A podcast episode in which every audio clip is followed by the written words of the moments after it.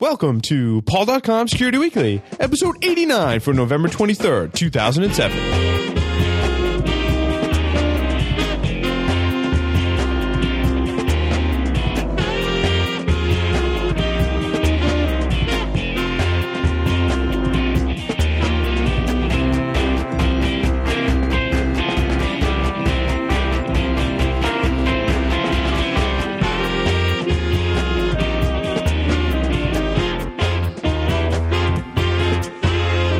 This episode is sponsored by Core Security Technologies, helping you penetrate your network. Version seven point five just out, including the all-new web application testing modules. Listen to this podcast and qualify to receive a ten percent discount on Core Impact, the world's best penetration testing tool. This podcast is also sponsored by Tenable Network Security. Tenable is the developer of enterprise vulnerability compliance and log management software, but most notably, the creators of Nessus, the world's best vulnerability scanner. Tenable Security Center extends the power of Nessus through reporting, remediation workflow, and I D S-event correlation. Tenable also offers a direct feed subscription for immediate access to new Nessus plugins and compliance checks. Tenable, unified security monitoring. And welcome to this edition of PaulDotCom Security Weekly, an entertaining look at the current information security news, vulnerabilities, and research. I am your host, Paul Asadoorian. And I am your co-host, Larry Pesce, coming to you via Skype. Via Skype! Yes, we are here podcasting on um, Black Friday again. I remember we did a Black Friday episode maybe when we first started? I think so. I think, I think last we did. Year. I think we were at a particular place in downtown Providence. Yes, we might have been. Yes, we, you were right. We uh, we were. Remember that we were drinking tea, right? I think we went to, to yep. Tea Lux that day. I believe you are right. Fond wow. memories. I um I did. You know, I have so much techno stuff that I I checked my feeds this morning for deals. I found that there was a lot of um, high definition T Vs on sale this week and today yep. especially. Yep. So I, I'm not really in the market for one, so I kind of didn't pay attention to it. Yeah, there was one Actually, that we were looking. I still have some technology in shrink wrap, which I, I need to get around to, to implementing. So I, I I know the feeling. Yeah, I, I wasn't in, inclined to buy anything else. Right. Yeah, I, we were actually looking at a T V um, earlier this year. Uh, one of the models that they actually we wanted to purchase uh, was one of the ones that was on sale at Walmart for yeah um, four hundred dollars less. So did you get up at like four in the morning and? I did, but it wasn't to go to buy T Vs. Oh, it was it was to feed the baby, right? Yeah, yes, it was. nice, nice, nice. So we have a deal with SANS. If you register for a SANS conference, use paul dot com dot com. That's P A U L D O T C O M dot com forward slash SANS. It helps us buy cool stuff. It helps support our podcast. And um, it helps promote SANS as well. So, and we like SANS. So yep. Speaking of SANS, um, hopefully I will be teaching Security five thirty-five in New Orleans, um, provided okay. that um, everyone goes to the registration site right now via our click-through and registers for the class. Yes, do it. With that class, you do get a copy of Lynx's Ultimate W T fifty-four G Hacking, authored by Larry and myself. You also get a W R T fifty-four G L router. And um, you get to spend the entire day with me learning about embedded devices and how to hack them. That is the worth the price of admission right there. Yeah, well, you know. Spending the day with Paul. And you get to heckle me the whole day, so I don't know, that's, you know. Ah. Heckling is good, though. I actually like to be heckled. I haven't been heckled in a presentation in quite some time. Ooh, I'll have to I'll have to change that. Yeah, so I wish people would heckle me. Like I gave that presentation at D C four oh one, mm-hmm. and no one heckled me. Like they all had like positive and very intelligent feedback. No one was heckling. No one asked you why you hate freedom so much. Yeah, that's just no, and not even to that extreme of heckling. But no one questioned. Like I like to be questioned about the content in my presentation, so I I, I wish that people would, you know. But then again, some people don't show up because they're afraid they can't find parking. So, yeah, parking is really easy to find considering right around the cor- corner there's a parking garage. Yeah, you know. Yeah. So, Offensive Security, we are still running this contest. We received yes. one submission so far yep. for this contest. So, if you write in and you tell us how you use the Backtrack C D, we will then pick the best story, and that yep. person wins some free training from the folks at Offensive Security. It's online okay. training, And so you don't have, to, don't have to go anywhere. You can take it from anywhere. Yeah, and I've heard that it's pretty fabulous. I think one of our um, listeners wrote in and told us they about did. it and said that it was very good. It did. They did. They said it was excellent. Yeah, so it's it's good that we've received some positive feedback on the training that we're about to give away. So we, since we've only received one submission, we'll let it go for at least another couple of weeks. Solicit right. some more feedback. And again, write in. Tell us how you use the Backtrack C D, an interesting story. Um, yeah, it could be... Off- Cutoff, cutoff date is January first. I'm sorry. Oh, oh, so we did set yeah. a cutoff date on that. Okay. Yeah, because we we don't want it to go on forever because then no one will take advantage of the training. Right. So before January first, thank you, Larry, providing a little structure for us there. We will need to have your submissions about how you've used the Backtrack C D. The most fun, interesting, enlightening story wins, and you receive some free training, and potentially you can come on Paul dot com Security Weekly if you are so inclined and tell us about your experiences, both yeah. with the Backtrack C D and the training.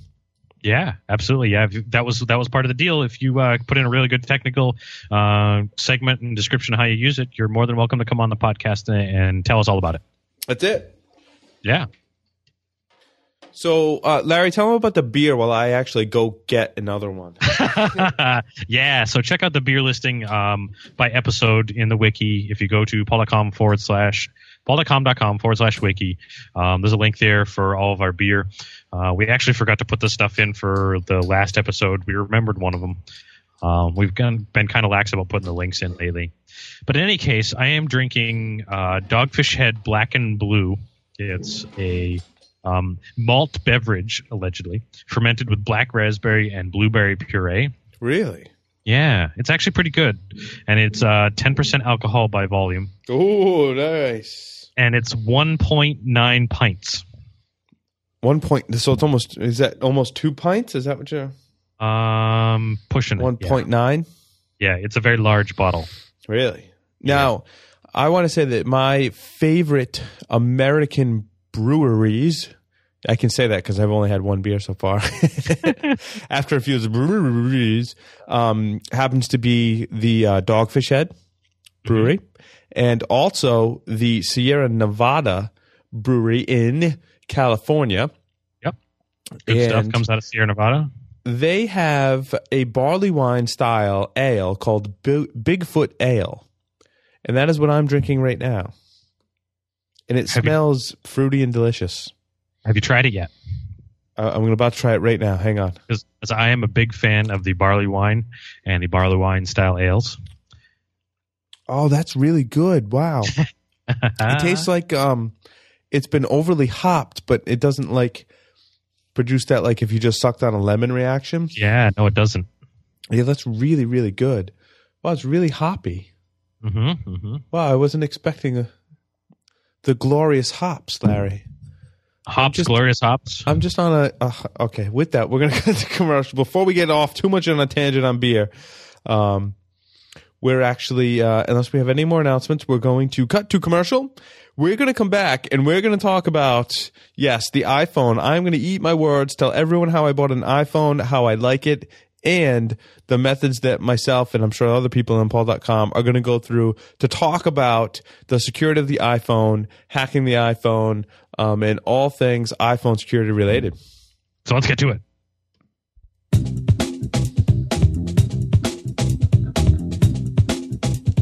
Slide your card here. Mm-hmm. Um, for a donkey show. Whoa. Oh, geez. Whoa. No. no, no, I wouldn't do that. That's not.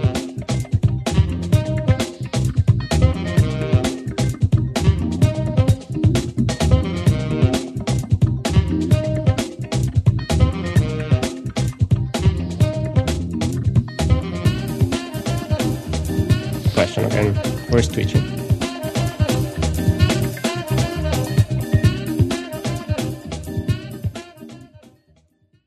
Where is Twitchy? He's like that podcast new media like icon. I mean, I at know. this point, he he's got to be a new media icon that just, you know, he stands for, you know, everything that Web 2.0 is about, but you know, yet he hasn't come back on the show. I don't, I don't understand it, Larry. I don't get it either. I don't, I, I don't know. I don't know. I thought he was buried in your backyard. Shh. So yes, I broke. So this is iPhone security part one. I broke down and I bought an iPhone. I know Bastard. I knocked the iPhone. I didn't want an iPhone, and I didn't want an iPhone for, you know, a, a few reasons. One, it was a closed platform. It still is very much a closed, excuse me, platform. They have released an S D K, which is progress, and they are going to support third-party applications. It's kind of unclear as to how they're going to do that. We'll get we'll talk more about that too. Um, you know, it doesn't have any expandable memory. It doesn't have a G P S on it. Um, it it's only the Edge network. It's not the three G network. But what I found since I've owned it is those things kind of are irrelevant because the user experience is is pretty slick. It kind of makes up for the, some of those missing features. Um, one of the other reasons why I bought an iPhone as opposed to another phone was the the Nokia phone that I wanted that was comparable. Um, actually, it was much better than the iPhone, in, in my opinion. Blows it away, in fact, with, with features, is the Nokia N ninety-five. Um Have I heard reports that the user interface wasn't as slick, and not a lot of people in the U S have, or even, you know, in the world have the Nokia N ninety-five. And, mm. and you know, one of the reasons why I wanted to have an iPhone was because there are so many people using them. There's even talk, I'm on some private mailing lists where we were talking about how um, corporations are going to have to deal with the iPhone just because they're just like the hot phone to have right now. And also the new Apple iPod Touch is based on the same hardware and software. So I think that a lot of the vulnerabilities you're going to find in the iPhone will translate to the iPod. And these are devices that are being carried by more and more people every day. And as everyone knows who's a regular listener of the podcast, both Larry and myself are very big on mobile devices and embedded devices and the security of those devices. So I thought it was a really good way for me to um, contribute to, you know, the security of the iPhone in two fashions, really, in two ways. And that's one, user-wise, how can you as a user or you as someone responsible for users and their security Um, implement security on your phone so that you understand the risks and that you don't get owned. And then also for the penetration testers in all of us, how do we attack things like the iPhone, and in this case the iPhone specifically, and what do we do when we attack them? How do we go about attacking them? What do we do once we've successfully exploited it? I think that those lessons are very much um, uh, appreciated by the penetration testers because there's a lot of hidden gems there that I wanted to cover. And and, and that kind of speaks to, to risk as well. I don't think people understand that when you break into someone's smartphone, how really valuable that is as a penetration tester and how valuable that is to an attacker as well. And, you know, I haven't even delved into it. In, in fact, one of the things I liked about the blue, blue the uh, iPhone was the Bluetooth was disabled by default. Now, Larry, I don't know how many phones you've had uh, recently in the past, but, it, you know, in my experience, Bluetooth a lot of times comes enabled by default. Yeah, I haven't had many phones in the past recently. I've just now, had my you Black, ordered that BlackBerry. But, right. Uh, if I remember correctly, when I first got that, Black, Bluetooth was enabled by default. Yeah. And, and I think that's been my experience with some of the phones that I've picked up too. So Bluetooth on this, as far as I could tell, was disabled by default. Um, I, you know, I went through the settings menu and, and did see that it was off. And I think this is a, an important thing that our devices are going to need to implement. And that is if you have features on the phone that aren't required necessarily for core functionality, that you leave them disabled.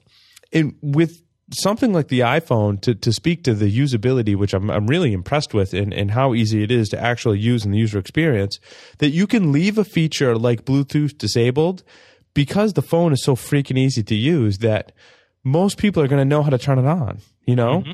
Mm-hmm. And and I will say that, you know, recently there's been some things in the media that the iPhone is in fact so easy to use that all these celebrities that use them in T V shows can use them upside down. sorry, sorry, I just had to get that out there. That's nice. Um, the other thing I liked about the iPhone security was that it came with the latest firmware pre-installed. Nice. When I got it, it was at firmware one point one point two, which means it had the patch for the libtiff vulnerability. Hmm. Now, I'm sure if I delved into a lot of the, you know, the underground um, hacking forums that surround the iPhone, that I could. Um, I don't know. Is it really possible to back rev the firmware on the iPhone? Um, I don't know, but in, uh, if you wanted to hack it, you didn't. From my understanding, you do not need to. Mm-hmm. Uh, one point one point two was hacked before it was even available. Okay, okay. Uh, so you could ha- uh, jailbreak it, essentially, get S S H access to it, that kind yes. of thing. Yep. Yes, that, that is my understanding. I have not done that yet because I wanted to test the security of it without having that level of access, because I think that the majority of people aren't doing that to their phones and interacting with S S H on their phones and a command shell. Right. Um, the other thing I liked about the security of it was that it asks me before connecting to wireless networks. So if it sees an open wireless network, it'll ask me, hey, do you want to connect to this or not? Um, now, once you do connect to it, I think that does go into something like the preferred networks in Windows X P. Because once I said connect to my open wireless network at my house, um, which I have for various purposes. I know we, we tell people not to have that, but I do. Um, but it's on a se- it's on a separate interface on your firewall. Oh, yeah, yeah. Of course, we practice defense in depth. Um, but it, it hasn't asked me if I want to connect to that network. So it just kind of automatically associates to it, which is bad. So um, good that it does ask me for the first time, bad that it doesn't ask me each subsequent time it connects to an open wireless network. Mm, it'd be um, interesting to see how it would react to Karma. It it would be, we, and that's the kind of things we can test. And and one of the reasons why I bought the phone is so we can test things specifically like that and how it stands up to some of the attacks that we would put against it um, as penetration testers, you know, assessing a wireless network um, or, or what have you. So, you know, to speak to the third-party application thing, you know, it, it's gotten a lot of press lately, which has been it, – it's really bad. Um I guess first let's talk about the video that was posted on hacking the iPhone um, using Metasploit. Mm. Now, they exploited the phone using the libtiff vulnerability. And, you know, it's funny. I was saying in the, the chat room today, they got some some laughter on the I R C channel, some lols. And I said, you know, vulnerabilities are so nineties. And the new method of entry needs to be more resilient than just an exploit for a single vulnerability, because as I said, Apple did a good job of putting the latest firmware on my phone, whereas devices such as like the Linksys W R T fifty-four G, when Not you so go buy a certain version, right? Larry, now you've experienced this. Oh, yeah. We've bought several W R T fifty-four Gs. When we get them out of the box, are they usually on the latest firmware? No. No, exactly. Now, part of, part of that, they sit on the shelves for so damn long. Yeah, and I think that's the it, maybe the iPhones just aren't sitting on the shelves long enough to have the outdated firmware. But when you do plug it into iTunes for the first time, um, it's very easy to just go update the firmware on it. Um, you do so have to actually also, click something. Yeah, is it also easy to say, no, don't update it this time? Um, I don't know, because mine's on the latest version, so I haven't experienced uh, enough. The next upgrade, I'll let you know how that whole process goes. Yeah, um, yeah. So, you know, it, I you know I think that's good that it does have the latest firmware. Um, and uh, so the older phones had that libtiff vulnerability that we talked about on the show. Someone used that vulnerability and the work that H D Moore did with Metasploit to exploit the phone, get the iPhone uh, payload on the phone, use the iPhone payload to download some additional utilities. One of those utilities was a voice recorder. So they were able to turn the iPhone into a remote um, listening device and actually record files to the phone. Now, it has eight gigs of storage. My, I don't know. Do they even sell a four gig version? All all I saw was eight gig versions. Yeah, they do not sell the four gig anymore. Yeah, it's just the eight gig version. So yeah. eight gigs, you can store a lot of audio on that. And they stored it locally on the phone and then use the iPhone's um, download and upload feature to download the audio to their workstation and then play in QuickTime. So it's it's a neat little demonstration. Now, they didn't give you a whole lot of details as to how they did all of it. Um, I don't know if the recorder was an existing third-party app, something they cross-compiled themselves. I'm not I'm not quite sure about that piece. Um, but the comments that went along with that video were, you know, along the lines of, I love Steve Jobs, and he would never let anyone spy on us. yeah, yeah. I, I also I also heard somewhere that um, in, in I don't know whether it's in that video or another one, they were also able to record phone calls that were taking place on the phone itself. Yeah, using I, the same the same sort of methodology. Right. It looked like a, a very common open source tool, and I don't remember from the video because it only showed up for a brief period of time. It, it was a, it looked like a very standard Unix Linux utility um, that they installed on the phone for recording. And I would imagine that if you were in a call, that you could definitely pick up on the person speaking into the microphone. I'm not sure about recording the person on the other end.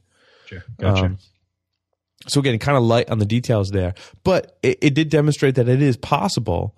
And I think that that's something as penetration testers that we can definitely take advantage of, that mm-hmm. if we can show a potential client, especially someone in, you know, government or um, – healthcare, you know, patient confidentiality, those types of situations, I think it's really important that you be aware that if, hey, if someone can break into someone's iPhone who has top secret clearance or who is standing next to someone who has top secret clearance and you're recording their conversations or whatever the case may be, whatever the scenario is, that right. that's a very powerful thing that, you know, it's not something you're going to pick up on a Nessus scan against the vulner, you know, an organization. It's not something you're going to hack into their website and determine.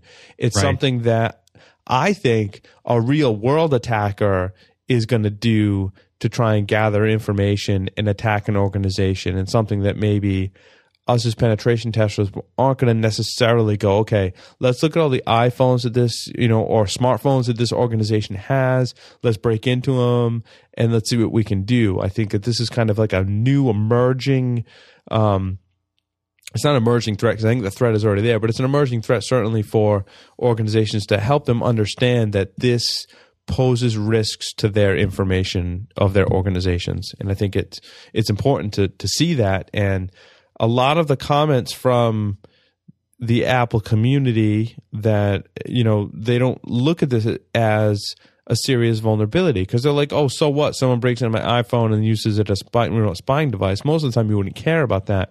But I think in certain situations that can be very problematic.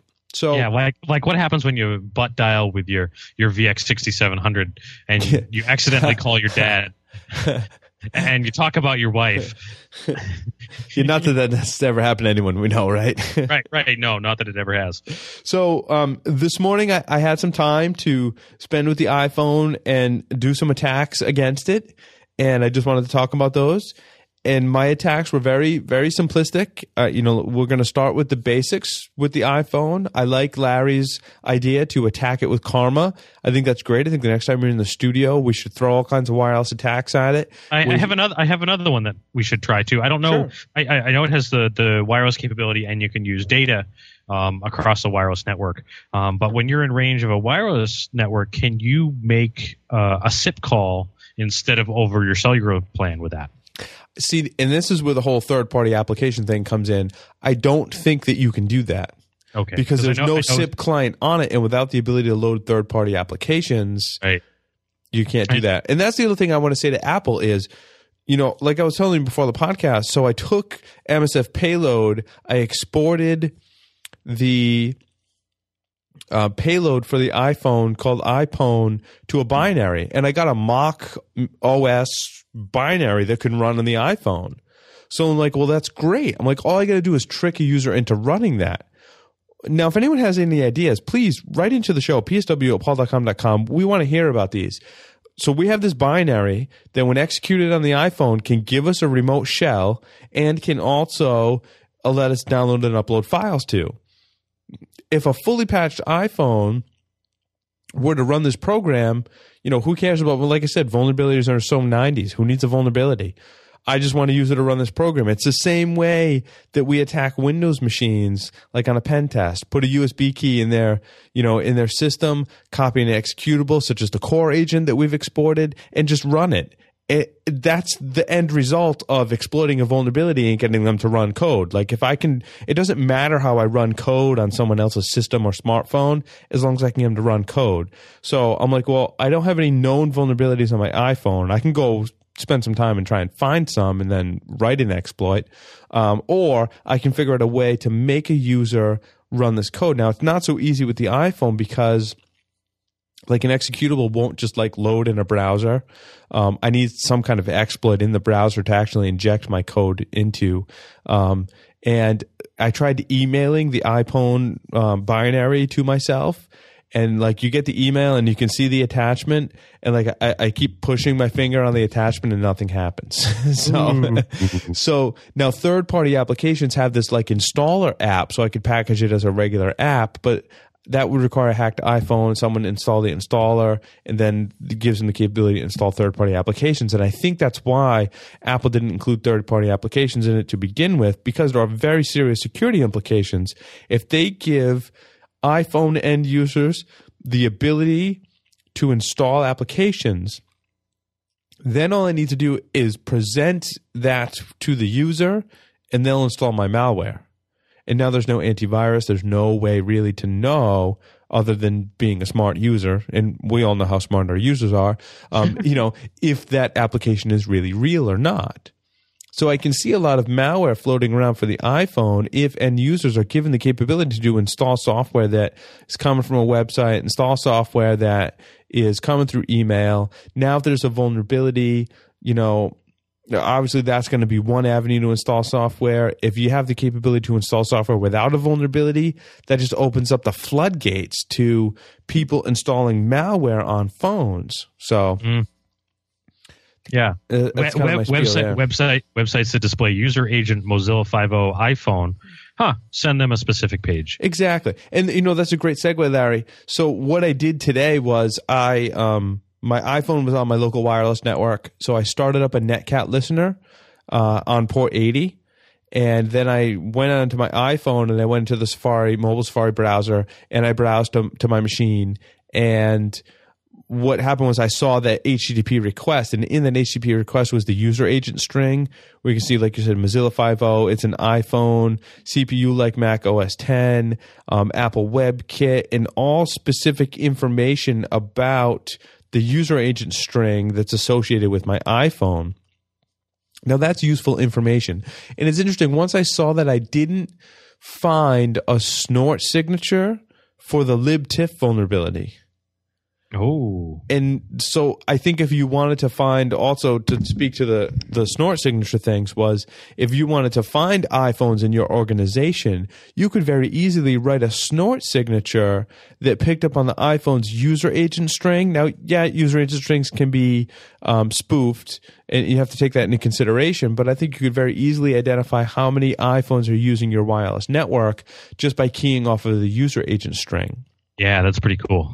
So I thought, as far as network identification and reconnaissance, that being able to identify the user agent string and analyzing it is very important, because that opens us up to, like you said, Larry, it's an excellent point. You go to a website, that website reads your user agent string. Based on that, it sends you the appropriate exploit for your iPhone, that you can monitor your wireless network, look for the user agent string, and see how many iPhones you have. If it's your policy not to allow any other smartphones than maybe the ones you're supporting, then that can be something that you can use to enforce policy. Um, I think as an attacker, if you're in an open wireless network and you're able to sniff all the data, that if you look at the user agent string and pluck out iPhones and you have an exploit for the iPhone, that gives you a list of potential targets. So I think that that string is very, very important. Now, again, it can be spoofed, and I don't know if you hack your iPhone, can you change the appearance of your user agent string? I don't know. Mm. That would be interesting. If you hack it and put S S H on it, you can S S H tunnel, and that may be a good a good segment as well to show people how to do that. So I think we will progress to Paul hacking his iPhone for fun and profit. Um, but for now, I want to make sure that we cover all the bases on what comes stock within the iPhone. So Um, if we are, um, you know, monitoring network, and then we, what I, so I, I see that my iPhone's on the network. The first thing I'm going to do is I'm going to do a T C P Nmap scan. So I'm going to do the S I N scan. I'm going to do an O S fingerprint, and I'm just going to see what I can get. I haven't done a U D P scan yet. Right here is just a T C P scan. And we see that T C P port six two zero seven eight is open and unknown. Um, other reports have that port as being a T C P wrap D, uh, so being like wrapped with T C P wrappers.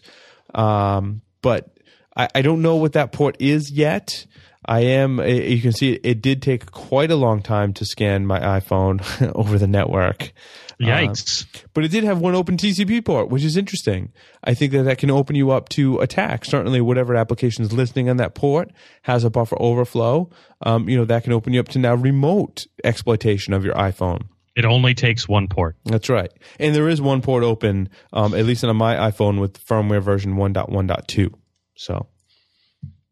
That is um that's all that's where we're at with the iPhone hacking. We'll come at you with more technical segments. Um, Larry uh, has had some great suggestions for future iPhone hacking, so we will be doing more of that and uh, reporting back our results on the show. Yeah, and I'm now uh, I've officially given yet even more money to Steve Jobs. Mm-hmm.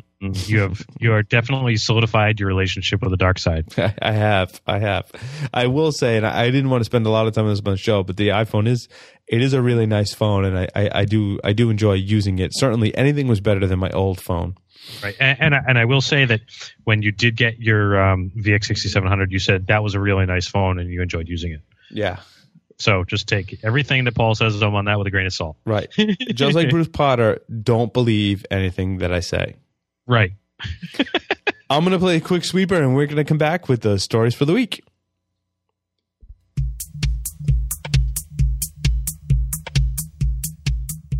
Okay, we're calling Ke- we're calling Kevin, Kevin at Kev- Harvard. Kevin at Ameren. He Kevin just, Ameren. Kevin Ameren. He just posted a pin on our Frapper map. We're going to call and leave him a voicemail message. We Google hacked him. Yeah, it wasn't hard. It's very timely. Oh, it's ringing. What if he answers? Oh, we record it. That's it. We ask have to, have to ask him first. What are we going to say? Just wanted to call and say hello. It'd be funny if it forwarded to his cell phone and he answered. Please hold. Your call is being transferred to an automated voicemail system. You have reached Kevin Ameren. Please leave your message after the tone.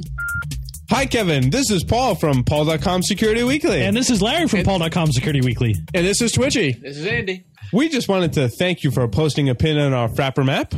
And don't ask how we got your number, but just let's say Google was involved. We Google hacked you. See, we're sponsored by Syngress, and we read Google hacking.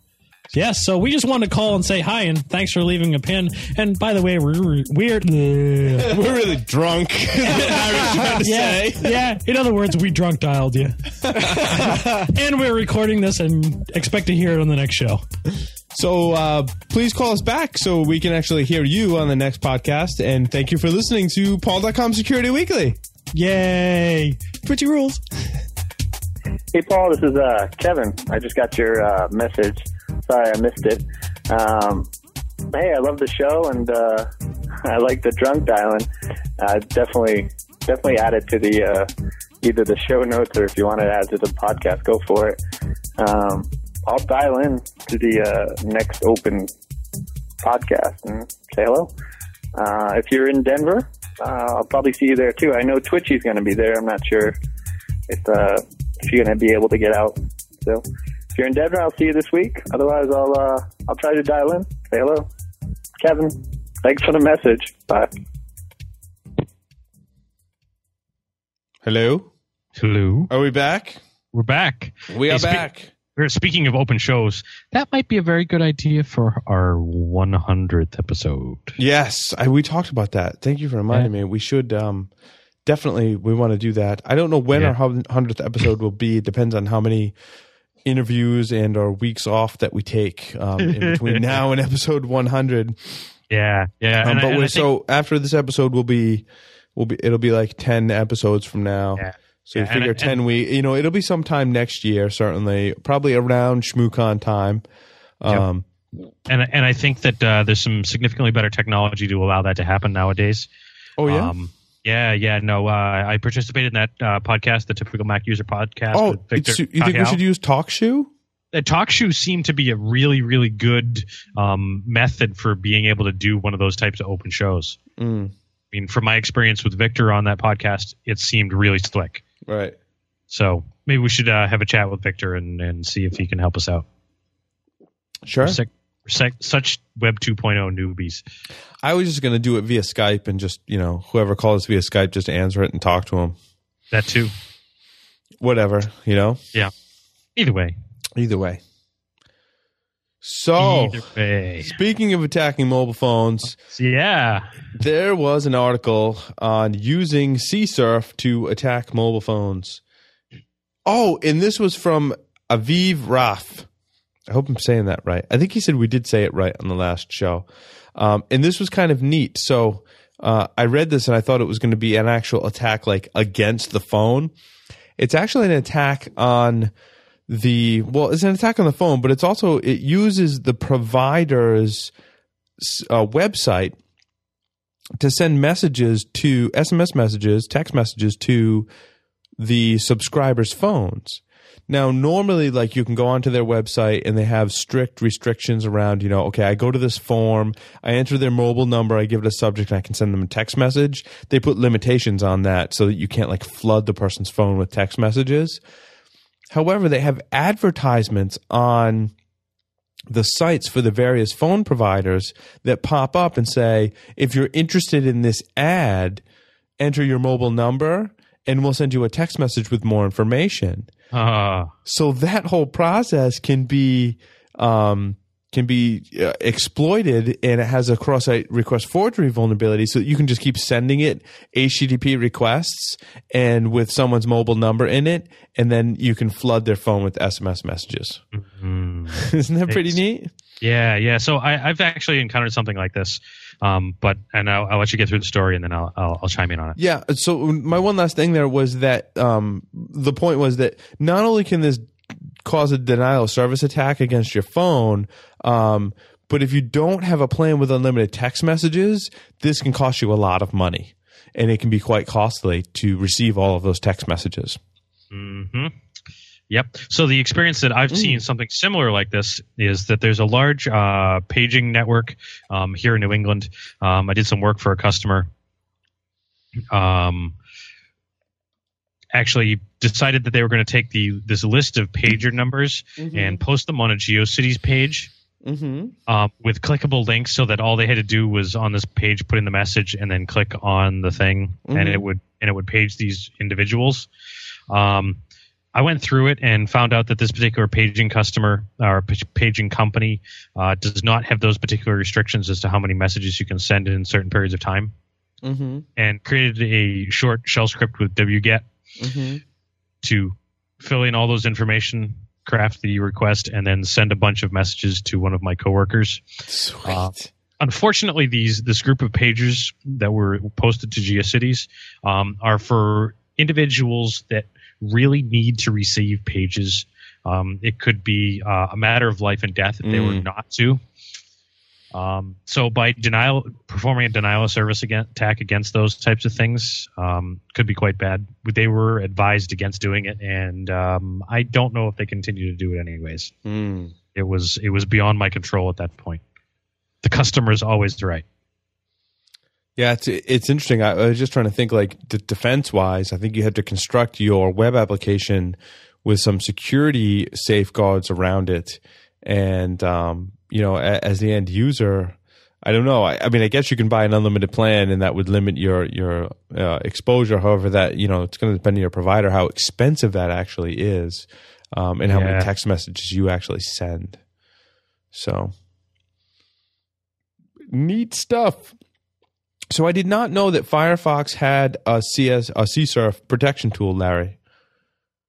What's that? The, yeah, yeah, yeah. No, I, I, I found this uh, found this today. Um, it was sort of a brainstorming session for um, this blog entry where they he, he was talking about releasing the tool.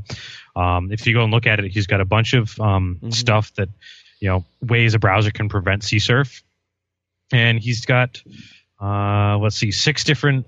Um, items on there that he tried to address. Yeah, that's and he's so right. The browser is definitely a way to, you know, inside the browser is where you want to protect against C S R F. Yeah. Yep. So uh, they actually do have um, uh, uh, an actual tool that was released fairly recently. Um, it's on Google Code. um, check out the link to go grab it. And they're, they're seeming to find that it's uh, actually working pretty well, pretty well. And, quote, active defense for the browser, according mm-hmm. to one of the, the deals. I thought this was pretty interesting. Uh, if you guys go and check it out, um, we'd love to hear your comments. Um, certainly um, send um, stuff back to Mario, I believe his name is. Mm-hmm. And, uh, yeah, yeah, go go go check it out. Yeah, it, it, you know, it's a, funny. A lot of times you go to a uh, vendor and you tell them that they have a C S R F vulnerability, and they may come back to you and say, well, that's a browser problem, you know. That's how tightly coupled that vulnerability is with the browser. So I, I hope that some protections within Firefox are, are put in, because that's, um, you know, that's a struggle that I think a lot of people are, are having with, with certain vendors. Hmm. Cross-site scripting in the MySQL error function. You know, debugging code is really helpful. Um, however, I, and, and this is an example of where debugging code has kind of gone wrong, in that you can cause error conditions in a website that result in cross-site scripting conditions, um, and they're a result of the MySQL underscore error function, which is a, it offers debugging information um, in the resulting web page when you interact with a web application. And I think that people need to realize that you need to have two copies of your website running on two different systems. You need to have your Uh, development system running on a development web server, and have your development version of the code running on it. Hmm. And that's the system that you test with. And then when you go to your production system, that you don't have any of the debug code in there or debugging functions enabled in whatever web application you're working with. And, you know, in your process of transitioning from development to Q A to production, or development to production, that you have some process to strip out any of your debug code before it goes into production, just as an extra method of protection for your application, and just a matter of you reducing the number of lines of code. Um, it's just good programming practice, I think, to um, strip out a lot of that debugging information when your code goes into um, production. And, and, you know, here's a case where there's a security vulnerability associated with Uh, code that is in there for debugging purposes.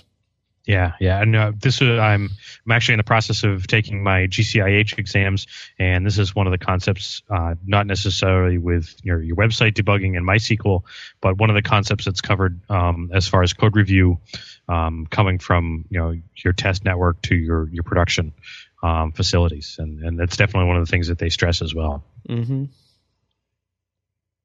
VoIP security, something I will be experiencing in SANS C D I in December. Yes, and also one of the reasons why I asked if there were S I P clients or the iPhone could make S I P calls uh, um, natively over right. a Wi-Fi network, because this would know. be also interesting. Because I, I know there are, there not obviously iPhones, but there are other phones that can transition to mm-hmm. making phone calls from the cellular network to a Wi-Fi network. Yeah, there's all kinds of third-party apps. Yeah, no, no, not, not third party third party apps, but they have it natively built in. I don't see. I don't think the iPhone has it natively built in. Yeah, I don't think it does either. But I know there are phones out there that exist. Mm-hmm. I'll have to I'll have to follow up and find out what those were. If and if anybody can remember off the top of their head, feel free to email us. So yeah, uh, new voice over I P sniffing tool, uh, SipTap, can do remote. And I put that in quotes, S I P eavesdropping on multiple calls at the same time, dump them to wave files. Um, sort of the same sort of feature that's been in Cain and Abel uh, mm-hmm. for some time. However, it can do multiple calls, multiple wave files.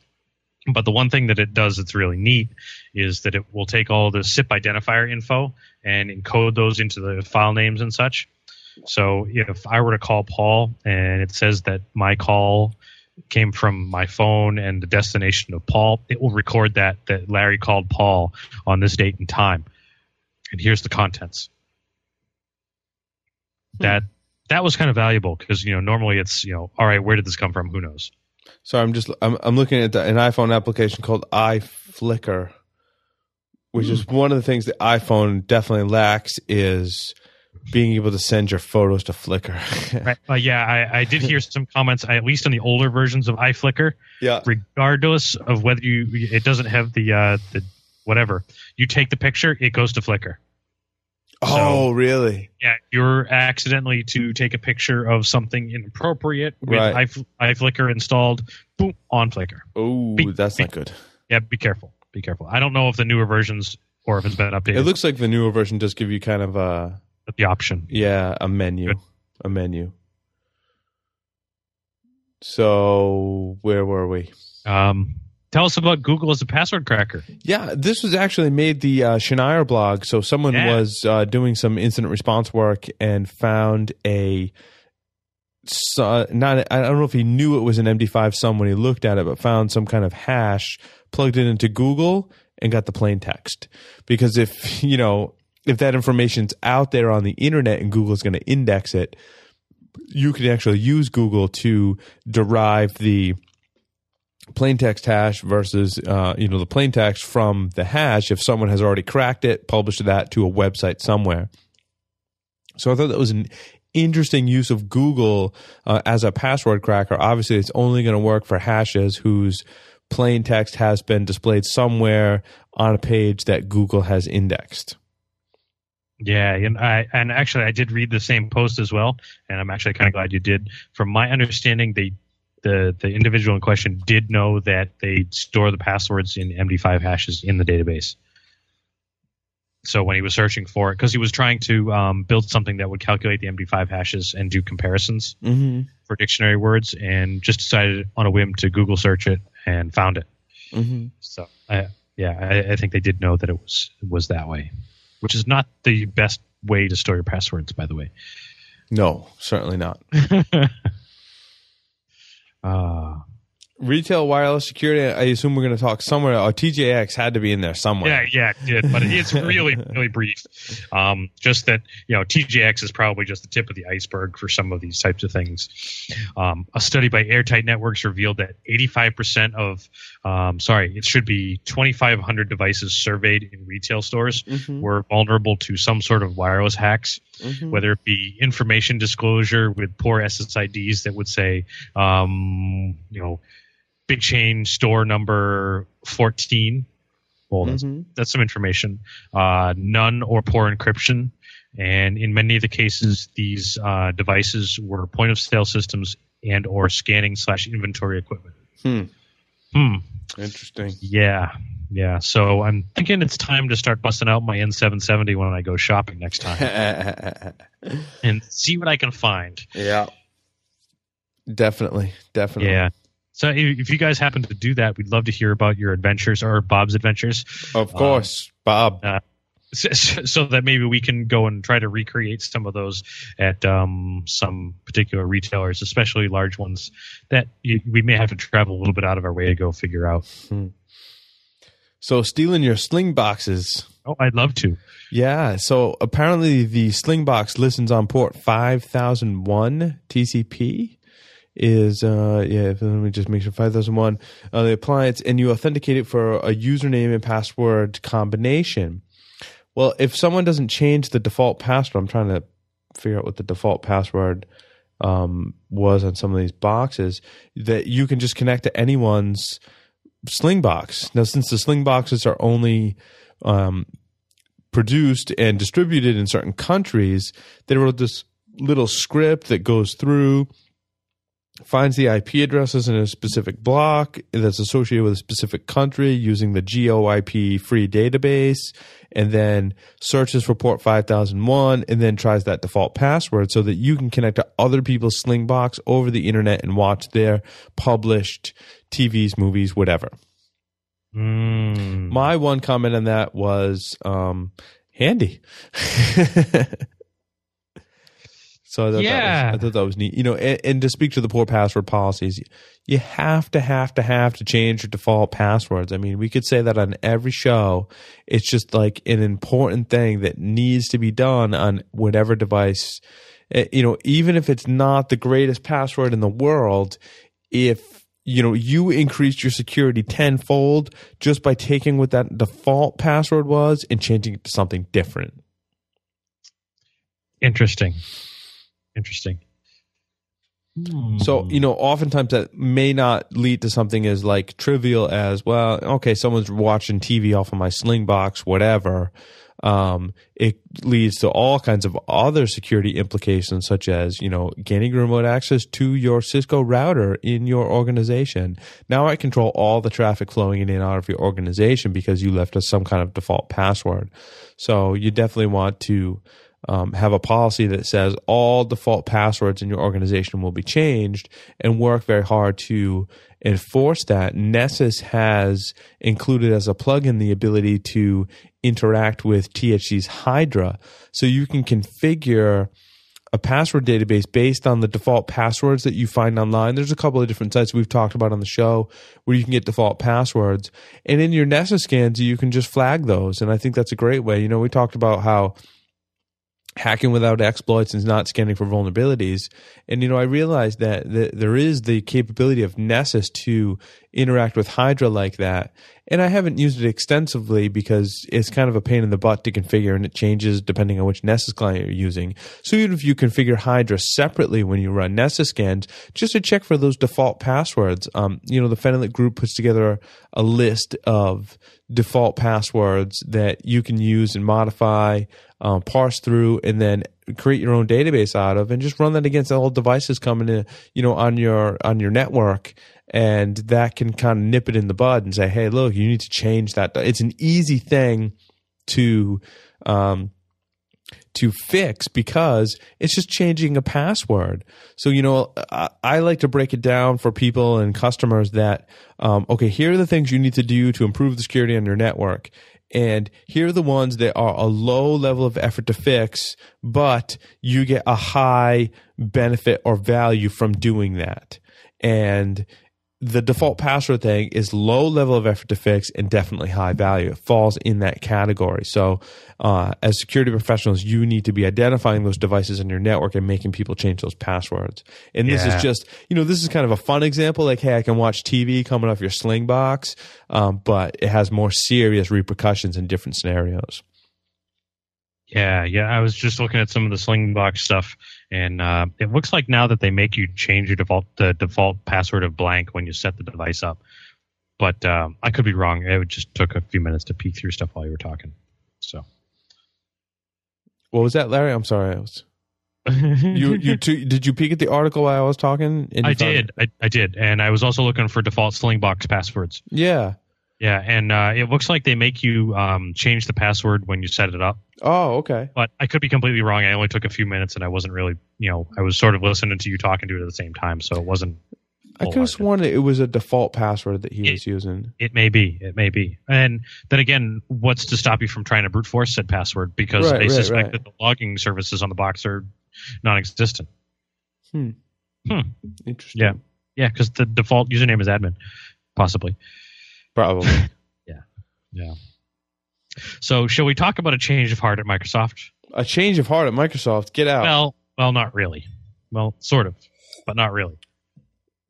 So, last week we talked about the uh, the problems with randomization, random number generation, gener- generation with Windows two thousand, and the ability for um, the random gener- number generation to affect uh, S S H and S S L connections. So you could potentially steal any information um, over an S S L connection, not needing to be admin and all and all that mess. So if you don't remember, go back and listen to the last episode. Um, however, so Microsoft really didn't com- comment too much about the Windows two thousand um, lack of um, randomness uh, on Windows two thousand. However, they did confirm that it is an issue with Windows X P Service Pack and up to Service Pack two. So the way we talked about it last week was that someone can steal your S S L session, potentially gra- recreate all that data, not as an admin, grab all that network traffic, um, because the randomness that is not strong um, can be used to recreate the S S L keys and then decode that network, that traffic off of the network, or potentially even off the system itself. Um, Microsoft is going to fix uh, this issue with the um, randomness in Service Pack three, but it won't be out until the second half of two thousand eight. Um, still, Microsoft is arguing admin rights are needed to be used for this to really be an exploit to, quote, read any file on the system. But it's not a file on the system. It's a network potentially protocol at this point to make this stack possible. Um, and Microsoft's also saying, well, it's not really an exploit because um, you need another attack to make this possible. Well, duh. Like there are no other attacks, right? Right, right, for a Windows X P system at all, given that they really need to talk to the guys in the U K that we talked about last week that saw the machine cracked in eleven minutes on an open wireless network, and they were shocked. These are Microsoft folks. So, nice. um, they're still being really quiet about Windows two thousand patches because in you know in most cases Windows two thousand is largely unsupported by Microsoft. They've dropped support. However, they are required to supply security patches for free. So Microsoft says this isn't a security problem, so that they don't have to supply a patch. Just my particular you know comments on the situation. You know, my comments to the community, proof is in the pudding. Write a tool and demo it to Microsoft if they don't think this is a security problem. Hmm. You know, I, I, I think that will motivate Microsoft. I think that, you know, maybe before two thousand three or around that time that might not have made an impact, but I think that they're, you know, they're a different company now and they yeah. they take security more seriously now. So I think that coming up with a proof of concept is certainly going to, you know, light a fire under their butts to do something about, about the problem. Right, right. Yeah, I definitely they're taking, you know, some more interest in security. However, when something like this comes across and they're just kind of like really blasé about it, it really frightens me. So I, I saw the headline for this next article, and, and I was excited. I was like, wow, new security for firmware. I'm like, this is what we need. I'm like, firmware is out of date, you know, and a lot of people's routers. Firmware has security problems. I'm like, you know, we need more security for our firmware. Like, this is an area of research for me and something I feel very strongly about. And then I read the article. And oh, God. Yeah. Um, so the... Phoenix Technologies has come up with a way, and I quote, to embed a command and control system into the BIOS of a mobile P C that will let an owner control a computer remotely, wherever it is. I'm like, okay, so you've put a tro- you put a back door in the BIOS, and now you've called that a security feature. Mm-hmm. Like, what is that? I'm like, okay, I understand how it could be used as a security feature. I'm like, but how does that improve the security of firmware? It sounds to me like it just makes an additional feature available to an attacker, potentially. Yes, and Paul, I, I, I got to continue with the article where you said that uh, an embedded command and control system in the BIOS of a mobile P C that will let an owner remotely control a computer wherever it is. The next line in the article is a quote from the yeah, yeah, yeah, uh, yeah. Go ahead. technology yeah. officer that says the machine can be turned into a brick with this. That's awesome. So remote attackers can brick your mat- your laptop. That's awesome. Like I've always wanted that. Like, but how is that freaking security? It should be new insecurity for firmware. Yes. Be, and this is from Government Computer News. Mm, brick your iPhone without any hacks. Thank you very much. Nice. Oh, a lot of listeners wrote us about this next story, Larry, and I'm really glad that you put it in there because I forgot about it. Yeah, yeah. So apparently the, the U K government loses personal info, too. It's not just the morons. The U S government um, – oh, did I say that out loud? I'm sorry. They're not all morons. Um, some of them are trapped by bureaucracy. Um, so apparently the U K government – I don't remember the, the exact branches and, and all that good stuff. However, they wrote personal info – including the U K's equivalent of social security numbers to optical disk and protected it with a password and then dropped them in the mail to another agency. Uh, they never showed up at the destination. Huh. Nice. And they've done some tracking and they can't seem to figure out where they went. Um, there are a lot of, quote, sensitive data on this.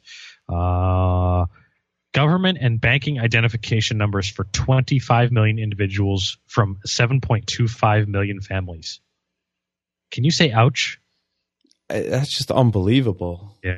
Yeah. And I, I'm thinking about this, and most of the common tools that I can think of that folks would be using just to do the password protection for something like this would be WinZip, uh, password protected P D Fs, Word or Excel documents.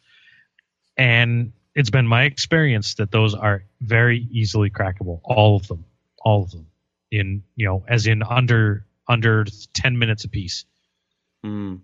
If not significantly less, under ten seconds. So yeah, uh, you know, again, I, I've had users come up to me and said, that, you know, that they store all their passwords in a password-protected Excel file, and, and that's just not cool. yeah, no, no. Not I cool. mean, I've been the recipient of password-protected P D Fs before. And, yeah, it's uh, just. I mean, I mean, Bob has been the the recipient of password P D Fs, protected P D Fs before. You know, um, it, it, it exactly. It's so. The reason that it's bad is because it's so easy to run an offline brute force attack against a single file. Yeah, even, you know what even, I'm saying? Yeah, even even worse. But in you know, such of the cases, um, some of the older versions of WinZip and uh, Adobe Acrobat, you know, P D Fs, um, they're in their password storage techniques are so poor. Um, it's like having a backdoor. Yeah, yeah, yeah. You don't you don't even need to launch a brute force right. attack. It will take you know under a minute to do it, even with you, really good passwords. You really need to be using P G P. Yes, in my yes, opinion, I think that, that definitely replaces that that kind of technology. Um, yep. So if we could quickly move through the last couple stories here. Oh, we only got one more. Okay. So uh, at least that I see here. Oh, if you uh, refresh, I, I added that Security two point oh story. Oh, okay, okay. So yeah, let's plow through. Plow through. Sure. Um, you want me to do the Wireshark one? Go ahead. Okay, so Wireshark can be made to crash or deny service when analyzing severin, several different types of traffic slash files. Um, there are a bunch of stuff in here, but note some of the real common stuff, such as M P three files, S S L, H T T P, and R P C port mapper traffic. How often are you going to see S S L and H T T P and R P C port mapper traffic on your network, and could be analyzing them? And someone could have, Quite often. In, yeah, and someone could have injected um, crafted packets that could either cause denial of service or make Wireshark crash. And Paul, you and I both know that the crash is just the first step to an exploit. Right, right. I was just thinking the same thing. Right. Um, so be very careful. Make sure you go and update your Wireshark uh, nine point nine. Sorry, dot ninety-nine dot six A is available now uh, to mm-hmm. address these issues. Mm-hmm. Yeah, I think it's important in general to keep up with Wireshark, as a lot of the um, protocol dissectors have mm-hmm. just a long history of vulnerabilities. So yeah, yeah, and and go buy Wireshark and Ethereal from Singers Publishing. Yeah, um, do that too. yeah, because I'm also one of the co-authors on that book. so uh, Security two point oh, I just wanted to briefly add that uh, Joel Essler had a, who's a podcast listener by the way, had a, a really nice posting to the uh, Internet Storm Center and was asking about you know um, the new security that we're all seeing, this kind of turnaround, you know. Um, he says, you know, about the restrictive policies of .milgov and others when it comes to security. You know, does it really work? Where are we at? Do firewalls really work? Um, does web filtering really work? And, and and all that kind of stuff. And I think that, you know, if you are working for an organization that has one of those strict policies, you need to really be thinking about that and how it applies to the current threats that are out there, and that your security policy is this living, breathing document that needs to adapt to the current threats available. Yeah. So. Yeah. I, I, and actually, I want to address two of the examples that he's got there. Sure. Um, the first example is why in some environments is instant messaging banned. Is it because of the security risk or people transferring files in and out of the network? Um, I've done some work for um, some clients that um, block instant messaging specifically because it's a time sink. You spend your time doing instant messaging and not working. Mm. And the other one is uh, the other example. I recently he says he recently ran across an example where iTunes was not allowed on the network because it was considered peer-to-peer. Um, I uh, another organization that I've seen uh, blocks iTunes specifically because of copyright potential issues. Right. And that yeah. if, even if si- songs, if you if that the individual user purchases the songs and puts them on a work computer, um, they are not owned by the corporation, uh, so could potentially have some copyright violation issues, and they don't want to be involved with any of that, so they uh, they deny it. Hmm. hmm. You know, it, it's interesting. It, the motivation for blocking a lot of these tools doesn't really take into account that um, symbol configuration or usage policies can counteract a lot of the vulnerabilities that they bring to light. So, yep, yep, very interesting. And if there are no more stories, I want to t- tell me about the uh, Wi-Fi soda can stuff. This was really cool. So they took soda cans, basically they cut them in half, they painted them black, they drilled a hole in the bottom, and they stuck an antenna through it. And you can watch a video of this whole thing. And they made like uh, an antenna modifier out of it that hmm. increased signal strength. Basically, cool. like the paper ones that you could make before, but they made it out of a soda can. Neat. Yeah, it's pretty cool. I, it was really easy. Well, at least they made it look really easy. Of course, they say, hey, look, you have a soda can. And then like the next scene is, okay, here's a soda can cut in half. And I'm like, wait a minute, what happened? like, where, yeah. where, how do you cut the soda? What's the best way to cut the soda can in half, you know? And how many fingers did you lose doing it? right, right. Like, did you just have the like magic like reciprocating saw on the back or something? Like, what's the best way to do that?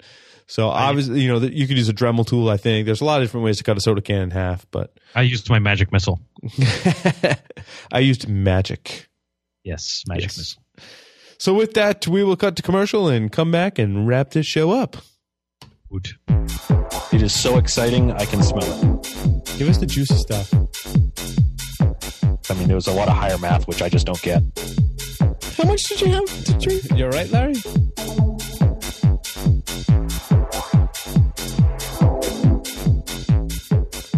We are sorry, but this program has ended and no further calls are being taken. Thank you for calling. I am your faith healer.